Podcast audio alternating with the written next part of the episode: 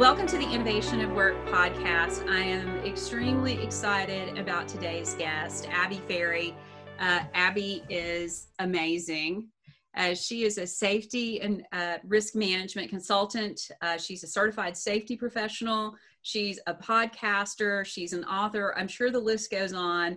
Uh, super excited to talk to, to Abby today about her, her journey and some wish lists and some fun topics. So, so Abby, uh, let me kick it over to you. Why don't we uh, start with maybe just an introduction about your background? I'd love to hear your origin story. You have a degree in environmental health and safety from the University of Minnesota. So I'd love to know why. Why did you pick this as your field? Um, and maybe talk a little bit about some of the pivot points during your career. Definitely. So first, I have to add Duluth after Minnesota. Ah, so that's very okay. important. So yes. I come from the University of Minnesota Duluth Master of Environmental Health and Safety program. So big, um, not like a huge difference, but just a big distinction between yes. UMD and the U down here in Minneapolis. So yep. before anyone freaks out about that. So um, it's funny to have the origin story question turned back on me because yeah. usually that's my question um, in the Safety Justice League podcast. So uh, I've been trying to um, fine tune the origin story because um, people have probably heard my story, you know, like the long version. Yeah. And um, I've had different feedback on that story. Uh, some people are are wondering why is there so many elements in this story, and others are like, wow, that's awesome. Um, so so I don't know. Uh, but I started in construction, so I I went through that UMD MEHS program and really I, I, got into that program just kind of by accident i worked as a admin at a construction firm during okay. uh, during early parts of college and there were two people at that office that were never there and i thought you know I'd love to work outside and not be in an office setting. And so I wondered what those two people did. And I learned they were the safety guys. So uh, I learned all I could from them about what their job entailed. And they both had gone through the UMD program. So I, when I was ready or not ready to leave college, I decided to enroll in that program and spend another year in school. And I'm really glad that I did. So mm-hmm. I started out in construction and pretty much have stuck with some element of construction ever since, whether it's being a safety director, a safety manager, or site safety manager directly for a, a contractor, and then also working in on the insurance side of things as a risk control consultant, but usually focused on construction. And then culminating with my consulting experience where yeah. I, you know, take my construction background and apply it everywhere. So people like to hear about my experiences with brewery clients because craft brewing is cool, but to me it's just another form of manufacturing and distribution and warehousing and um, you know just kind of more interesting settings so that's um that's the work stuff. And then the origin story of the the podcasting and the the author kind of things um that's i guess like pandemic projects. Um yeah the Safety Justice League, we formed through LinkedIn direct messages. And oh, wow, uh, that's awesome. Yeah, like we were just messaging back and forth, had a very similar mindset about the industry and where it's going. And we got together by putting together videos, um, Ask a Safety Pro videos. And then we turned those into podcasts back in May and just yeah. have been going ever since with that. And um, the author piece was. Um, I was just kind of prompted by a 30 day challenge to do that. So I wrote the safety habit in 30 days. And that is amazing. I'm yeah. so jealous. Thank you. you could do it too. Uh, basically, uh, I've, I've been telling people like just find the James Altucher podcast and find his 30 day challenge on his blog and just, just do it. Like yeah. just hold yourself to it and, and do it. That's amazing. Well, let's talk a little bit more. Let's dig into more about worker safety. I, you've got some interesting perspectives on this, and I, I, think that comes out in the, both the podcast and it also comes out in your in your book, which I want to talk more about. But talk a little bit about why why are you so passionate about worker safety, and, and maybe some of the things that really kind of stand out for you as opportunities for for us to improve. Definitely. So, I, since I'm a safety professional, I can have these cynical views about other safety professionals, but I worry sometimes that people focus on not, I mean, not so much themselves, but more of yeah. like their development, you know, which is great.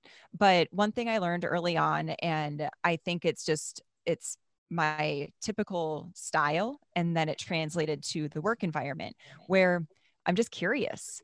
And mm-hmm. so in construction settings, there's a lot to be curious about. And so yeah. that was my way of navigating about. the job site. Yeah, be careful. Yeah. so I would just early on, I mean, in my first job, I remember Vince, the project manager, that um, I would uh, go to his job sites first and he'd say, Hey kid, um, and this probably isn't appropriate now, but hey, kid, you know, because I was young then.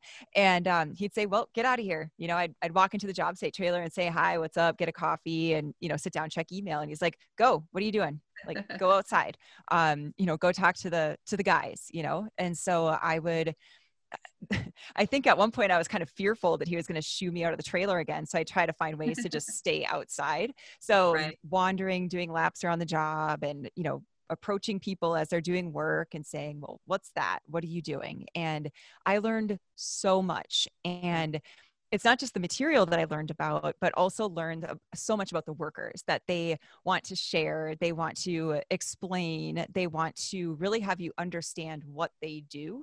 And there's yeah. so much power in that because then I could learn what they needed and yeah. then bring them ideas and bring them options and that really it, i later found out that it really endeared them to me endeared me to them because um, you cared yeah and it just came through and it was genuine so i think um it just comes down to to people that's what i'm most passionate about and being able to impact their yeah. safety and um, that they don't get hurt you know that's yeah. really the bottom line yeah could, um, you know, maybe one thing, if you could expand on this, I know um, the, the culture of safety is, is a hard, it's having a positive culture is extremely challenging from, from those experiences that you had.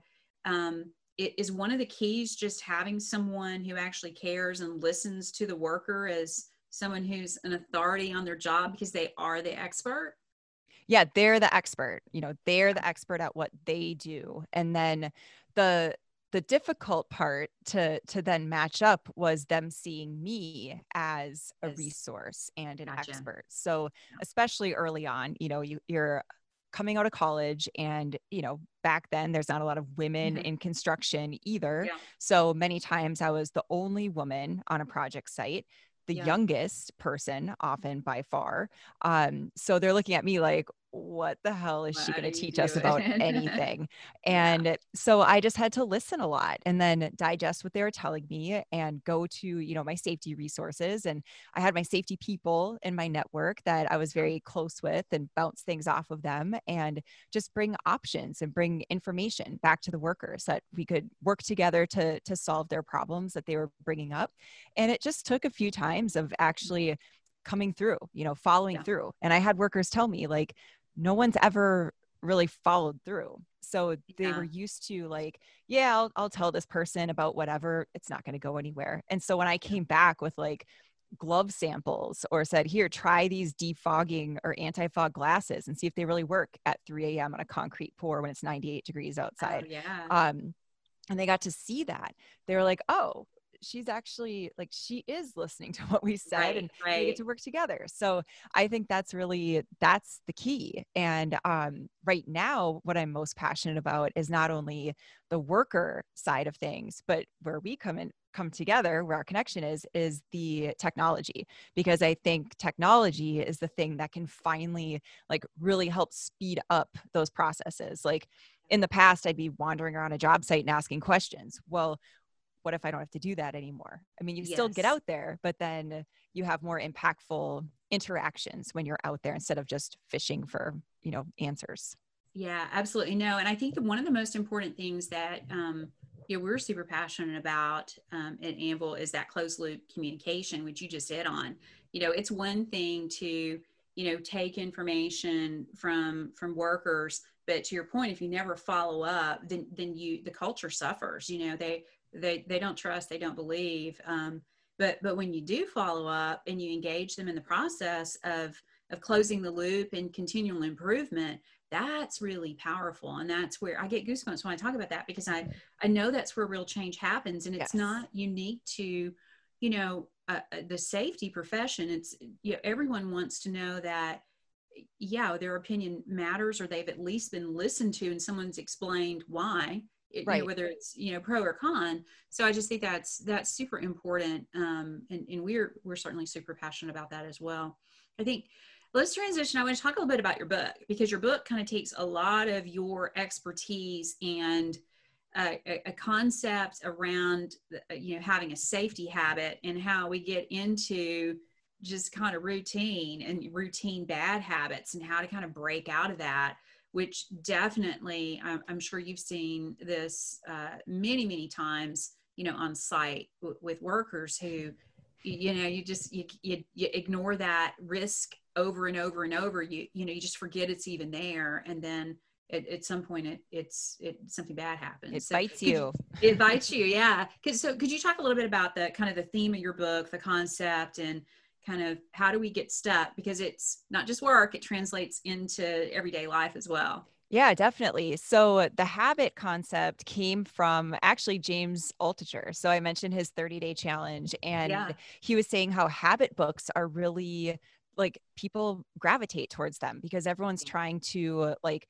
break a habit form a good one and especially right now when people are you know doing work wherever they are oh, yeah. um yeah like we're really trying to break some bad habits because now we're amongst family and we're all on top of each other and, and yeah. things are really amplified i yeah. found um maybe it's just me i don't know um no, so the concept of using habit as the foundation of the book was something that came from that challenge and then the more i thought about it and did some research it's like oh this is definitely something that applies to safety because we basically in safety we're trying to instill that people will do the right thing no matter who's looking or if nobody's looking and that's the key. So how do you do that? You form habits things that yeah. they're not even thinking about and i joke sometimes that i i like to subliminally like give messaging to workers like in training. Yeah. So yeah. that's why I like to use um, social media. And so when workers are in my class, I say, well,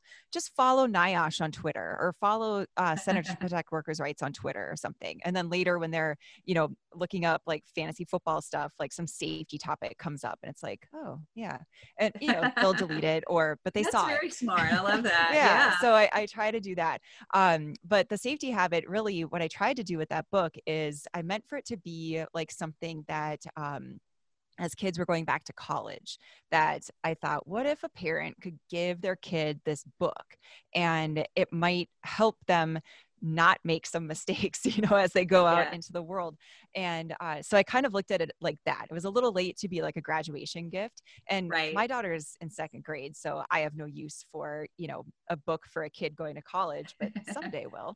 Yeah. Um, but, and then I also thought about how sometimes as a safety professional, I have problems with habits, bad habits. Yeah. Um, yeah. And if I can't, you know, walk the talk eh, how can anybody so uh, kind of pointing out a little bit between the lines like some hypocrisy or some difficulties that safety professionals have and even communicating what we are passionate about and what we're experts about and it's because it goes back to human behavior and psychology yeah. and so it's a way bigger topic and so i brought in the hierarchy of controls into the book and then also related it to um, the total worker health hierarchy of controls because right. I'm really excited about that.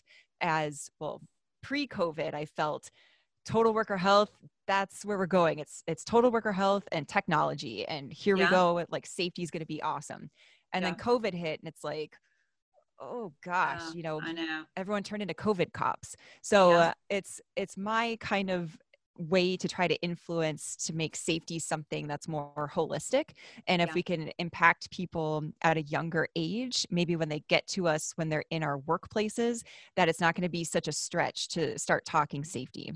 Yeah.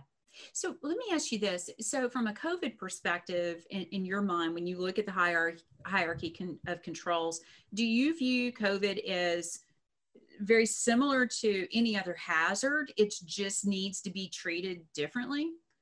It's um because of how it changes like it's a shapeshifter you know like yeah. there's there's something different every single day whether it's about how the how it's transmitted um you know is it from True. surfaces not from surfaces do we have to yeah. increase our hvac systems do we have to wear a mask not a gaiter yes a gaiter you know like yeah. all these different things i mean it's every single day there's something different and i can't really think of any other hazard that we face in the in the workplace you know it's as a like yeah like it's never been like this right. um so it's really difficult and it also because of how it's a public health thing yeah. that yeah. we can't just control something in the workplace and then that's it you know yeah. like a steel erection contractor like they're not going home well maybe they're going home and walking up on the roof or whatever but yeah. you know in general the hazards can stay at the workplace but yeah. this is really showing us how um, public health and society issues are coming to our workplaces and that yeah. makes it it's it's difficult and um, something i saw with safety professionals early on in the the pandemic is that they just didn't want to touch it because yeah, people thought it's a medical thing. You know, yeah. we can't say anything about it. But right. safety professionals are uniquely positioned to have influence with this topic. For sure. Absolutely.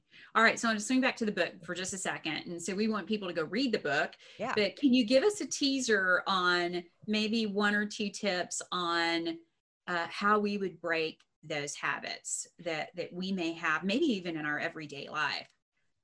Oh yeah, you do have them everyone has habits that they want yeah. to break and so yeah. that's the problem is that what i've learned is the general consensus is that you can't break a habit you have okay. to replace it with a new one so that's the key is identifying that behavior that's negative that you don't like and then identifying a new behavior that's different that you can start to foster and encourage that habit and then it will take over from the old bad habit so gotcha. that was one interesting thing. Um, okay. Another tip is that sometimes you need to change your setting or change something. Um, yes. So recently I moved. So I moved to a new house and it's a new neighborhood. I went from the city to the suburbs. Everything has changed. So it's a great time to actually start a new habit.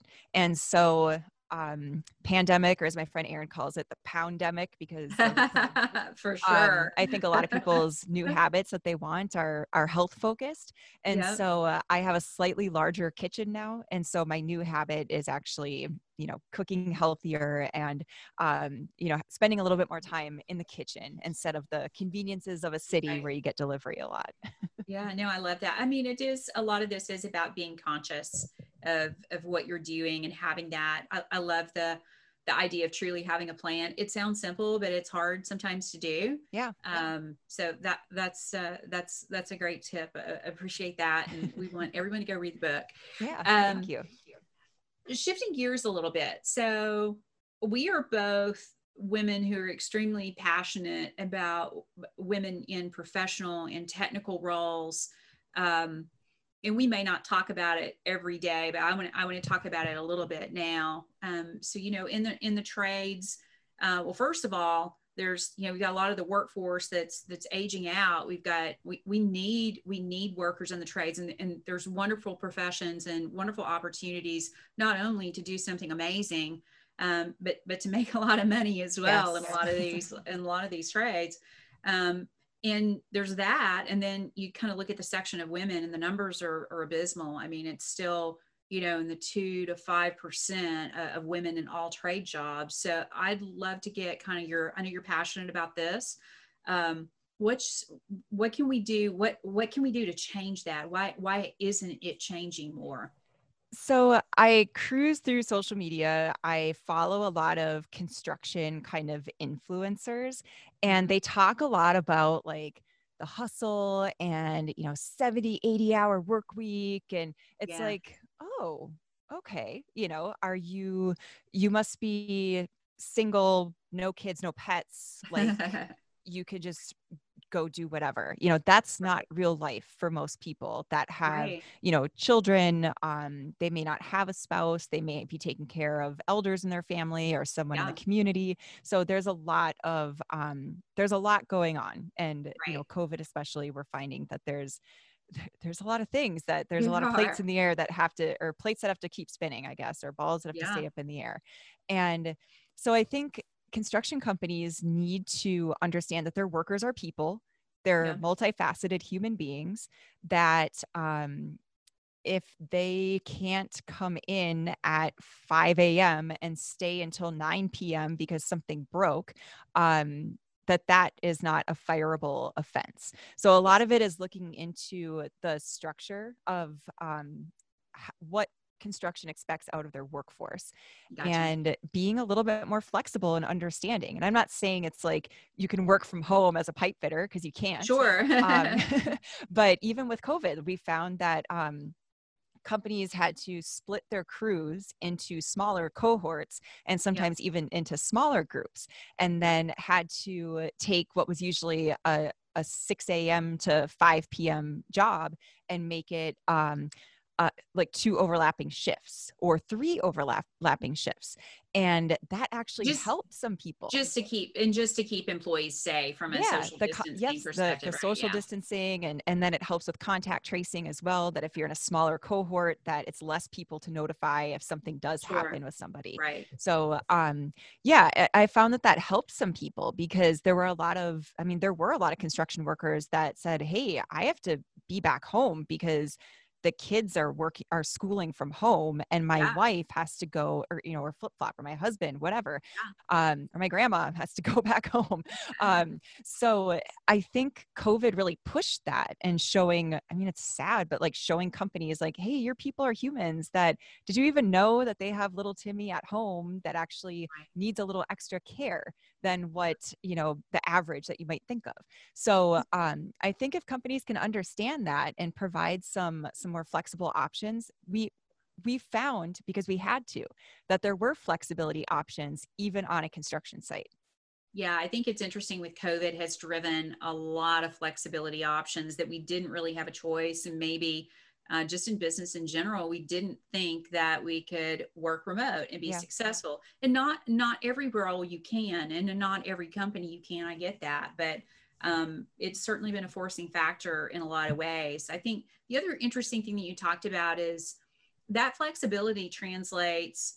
Um, it, it translates really to any company and any role. People are human, and if you tie it back to safety, and the fact that people do want to go home and see little Timmy in the evening, you know, yeah. so and and literally see them. They don't want to lose their eye in the middle of the day. right. So, right. um, you know, it's it's interesting. I think it kind of comes back. You could tie all that back to having a culture that cares about people uh, in a, a more holistic way. And how many companies have you heard over the years say they have literally a culture of care or um, people, you know, people this and that? Like they say it, but then they're grinding their people into uh, you know the ground um, with the the hours and the expectations. And you know there's even other things like people especially um, living near a city you know like maybe they live in the suburbs so they can now take the train into the city for their job site well that right. works for three months and then there's the next job and the employer wants them to go you know up to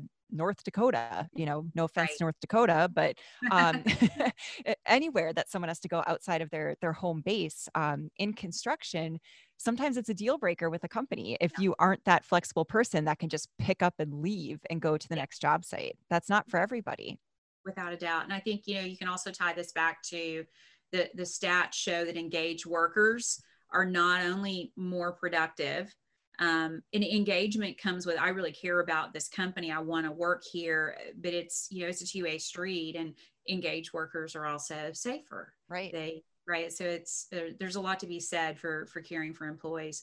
Um, let's hit on a couple of other topics before we wrap. Um, i definitely want to talk about uh, one more topic about women um, and, and maybe just diverse diversity so, safety professionals, again, um, if you look at that cohort, the numbers are not really where you would want them to be. Um, and I think the, the numbers for women in safety roles is, is about 19%, um, which it's low. What, why is that? What can we do to get more women to understand that this is an amazing career choice? Um, what, what are your thoughts on that? Um, personally, I actually had some cool early mentors that were women. Um, my dad set me up like on a like a job shadow date with um, mm-hmm. an EHS professional at the paper mill that he worked at, and he's like, "Oh yeah, she's a woman." like, oh, okay, cool. You know, I didn't really know, and even back then, I mean, that was in high school. I still didn't quite get safety as an actual career. I I didn't it didn't click. Um, so it's been very important to me when I have the opportunity to be able to speak to young girls. I mm-hmm. mean, I spoke with a, a project scientist group. It's called Project Scientist, and yeah. um, they bring in STEM superheroes, or they call us STEM superstars. I forget now exactly their term, but they bring you in, and you're speaking to girls that are like four years old up to oh, that's awesome. age. And yeah. so they basically just want to know what do you do? And how can I do that? And yeah. I so I brought in all like the safety like PPE types of props to get them excited. And just seeing their the light bulbs go off where they were like wait what? Like there's a job that that's what you do. Okay you know interesting. Um also I, have been an adjunct professor for a construction management program here locally. And it's always my goal to get at least one of those students each year yeah to get interested in safety. And there's usually a, at least one woman in the class. There's been a few. Um, and usually it's one of the women in class that's like, hey, um, tell me more about, you know, what can I do after this degree to get into what you do? And so then I say, come on, you know, we're gonna we're gonna get you doing this. So um, awesome. I just try to actively talk about what I do because if people don't know about it as a job, yeah. they're not going to shoot for it. So um you know you're seeing more college degree programs and more mentoring type of programs to get people from the field level to um, doing safety as a, a field safety person and beyond. So um yeah i i don't know as you know really why there aren't more women. It because when you talk to guys that are in safety or guys in the field they've often said to me safety is a really great position for a woman to have influence. And like this goes back to all these societal norms and patriarchy and matriarchy or whatever. Um, so I, I get that, but um, there are there there are some reasons why when someone asks me what's it like being a woman in construction that i overall had a positive experience yeah yeah yeah no that's great i think um, it's interesting um, the more we can get to the younger age kids to let them know what the options are. And even um, I've worked with some local organizations here uh, teaching the teachers what the opportunities are, because sometimes the teachers don't know. Uh, about really cool opportunities, and um, so I think it, I think we all have an opportunity to just keep educating and look for those opportunities to be spokes spokesperson. And I, it's I love what you're doing. It's it's truly wonderful. Thank you. One of the really big points too is that there aren't a lot of women in executive roles in safety. Yeah. So that's a big one. Um, and I talk about that a lot because not only is it like I mean it's a microcosm of the rest of the world um, where there's not a lot of women CEOs and executives um, at those really high levels. And yeah. so in safety, I feel that's huge that um, companies really should be. I mean, I know there's a lot of retirements going on, and I'm hopeful that there's a lot of women that are my age and even slightly younger that have been coming up through the ranks that it's like, when is it our time? You know yeah. like is it now? Like to be that that regional manager or um, director and then get up to vp or evp svp and then higher up. So yeah. um pr- hire and retain and promote women. That's how you get more women to get involved in in the careers. Violently agree. Yeah So um, I I've got uh, I got one more question for you, and then I, I, want you to talk a little bit about the Safety Justice League. We, cool. we can't we can't end without talking about that. Um, I would love to hear your view. What's your what's your wish list for safety technology? What would you love to see actually come to fruition and happen? So I feel there's a lot of solutions out there right now that I feel they're really great, but they're not being used. So it's not so much a wish list of what I wish the technology did, but I wish that there was more adoption. So yes. whatever it is you know there's people that are they're kind of at a spectrum right of where they're at with tech use. And so some they've just digitized their forms. Okay great. You know that's a that's a gateway um, to doing more. Some are like hey i use this inspection app cool you know um, now level it up and let's you know do something with that information with that data because there's i think i forget where i've read this or, or seen something but the amount of data points that we collect as a safety professional, even like in one week of going to job site visits or facility visits, it's more than our human brain can even do anything with. Yeah. So we're collecting all this information, like, yay, we feel great because that's what safety people do. But it's like, they're we're never doing anything with it so yeah. it's just a complete disservice to the industry and to us as professionals to not have the information be um, automatically or intuitively like tracked and trended and giving us some predictions and you know I think a lot of safety people just they hear predictive analytics or artificial yeah. intelligence and they're like, "Ooh, I I don't know about that." and so I just try to tell them like, "Listen, there's other people that are working on that stuff. Yeah, it's let real. it work. Yeah, it's real. Like let it work for you." Um, yeah. when I worked for an insurance broker, we had a program that would spit out, you know, predictive analytics based on claims history. And you could literally say like a male aged 42 to 46 is more likely to have a shoulder injury that requires surgery that costs this much money. And you right. could tell the client, like, this will probably happen. Yeah. And, you know, they wouldn't believe you. And then you get to go back a year later and say, see, you know, like, I don't want to have those conversations with people on the negative. I want to yeah. have them like understand as much as they feel comfortable understanding about the technology sure. to yeah. buy into it and actually use it, deploy it, and have it make a difference in the workplace yeah again violently agree with you on that. I mean that that's our that's our whole world with Anvl. One one follow-up question. So what is the from you know our whole talk here is really in, centered around innovation and how do you how do you innovate whether it's just from forming habits to getting more people you know getting more women in the workplace to, to tech. What is the barrier from a safety perspective to keep keep folks from adopting uh, and and running toward this technology that you know we we have we have it in our hand. It's it's here. It's available. We can do these amazing things. What what do you view as that barrier?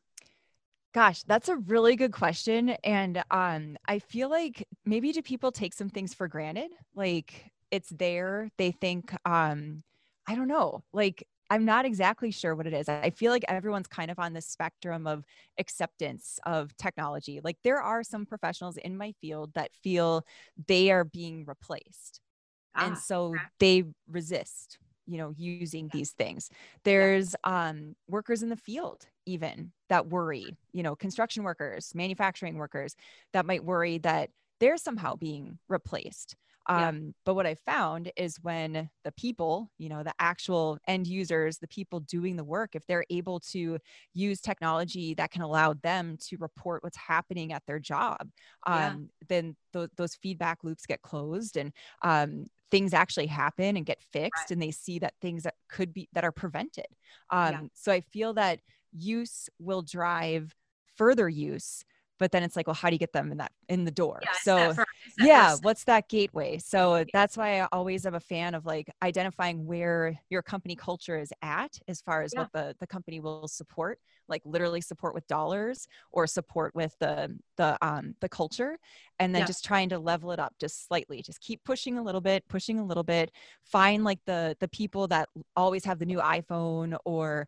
that right. love to adopt whatever the latest technology is and get them on your side and yeah. so then you just build you know assemble your crew build your yeah. allies and then start to be able to get people using it to show some results so other right. people in the company can see what's going on and then go from there i mean unfortunately with with safety stuff it's often grassroots and things come from the field and work their way up instead of coming from the top down. Down. Yeah no and that's really um, we, we're firmly re- rooted in that belief as well and if i summarize kind of what you said it's really you don't have to do it all at once. It's find a smart place to start and then you iterate and you grow and and you get momentum from that but it's it's about starting. It's yeah. about finding that place to start and realizing that you don't need to have the full end vision in, in mind uh, maybe right. on day one Right. And I know in construction, the industry that I love the most, um, the thing that I hate about construction companies and leaders is that they often just want to know what's everybody else doing. And if everybody else is doing it, that's their peers or their competitors, then they're more apt to do it. So I think if companies are on that leading edge of using technology, please talk about it because right. then other people will hear it and it's kind of like a it's a good peer pressure. So oh, yeah, I've seen companies that have um like there's a local company here, well they're huge, but they're local, Ryan mm-hmm. Construction. Um they have someone that their position is vice president of insight and innovation. So okay. if you find companies where they have people like that, it probably means that they're more apt to, you know, check out these sorts of things. So yeah. align with those folks at your organization right. if you have them yeah that's a that's a really good counsel. All right so let's wrap this up. So we can't we can't wrap up without talking about the safety justice league. Tell us about the safety justice league. Uh, how do people tune in? What do you guys cover um, give us the scoop. Yeah. So lately we've been getting into these rabbit holes about technology. So it's actually perfect. And we should probably reciprocate and have you come talk to us too. I would love to. yeah. Like today's episode, I mean, I know people will hear this later, but today's episode has a tech company from Australia that it has oh, a very interesting product that um, could actually work well with you guys too. Yeah, okay. So yeah, so we like to have conversations with um, people that maybe aren't necessarily in safety, but mm-hmm. that they have some kind of perspective or idea or product that safety professionals could learn from. So right. recently we interviewed someone that works for a school for children with autism, and oh. it was a really interesting um, conversation about things we could apply in our workplace too. Yeah. So um, yeah, we just we the three of us, um, we've put in a lot of windshield time where it would have been nice to have kind of friends, you know, to listen to on a podcast. Yeah. And so we're aiming to kind of be uh, other safety professionals virtual friend because often it can be a lonely space. Um, yeah. So, a sounding board and also a place where people who may not be able to push their ideas or talk about their ideas elsewhere that will bring them in because we feel that their perspective is worthwhile for safety pros to, to understand and to be able to make the workplace better. Yeah, that's fantastic. I love it. Well, and and I would say you guys make it informative, you make it fun uh, and, and, there's very serious things you guys talk about as well. Um, and, and, you're you're definitely kind of breaking glass, so to speak. So. Thank you. Yeah, I it was actually very important to me when we started kicking around the idea of doing a podcast that I wanted to do it because I had been asking other people for podcast recommendations, and every recommendation was a man a, a, guy hosting. um, yeah, like nothing wrong with like Joe Rogan or whoever, but you know, I thought there's just not a lot of women voices. And so, yeah. um, you know, I, I, listen a lot to intentionally, I listen to women led podcasts. So I'm glad you're doing this. And okay. I wanted to work in how I learned about you.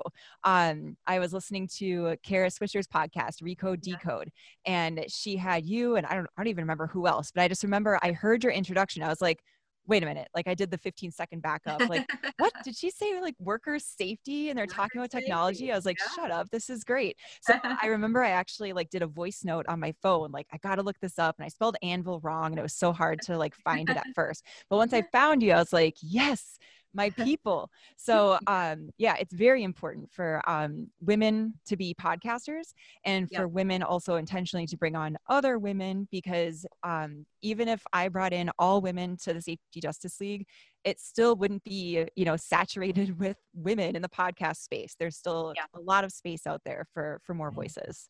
Yeah, no, I love it. Well, well, thank you Abby, absolutely a pleasure and fun. You and I, I could tell we can talk all day long. Yep. uh, have a blast doing it. Thank you so much. Really appreciate it. Uh, and look forward to talking again soon. Thank you so much.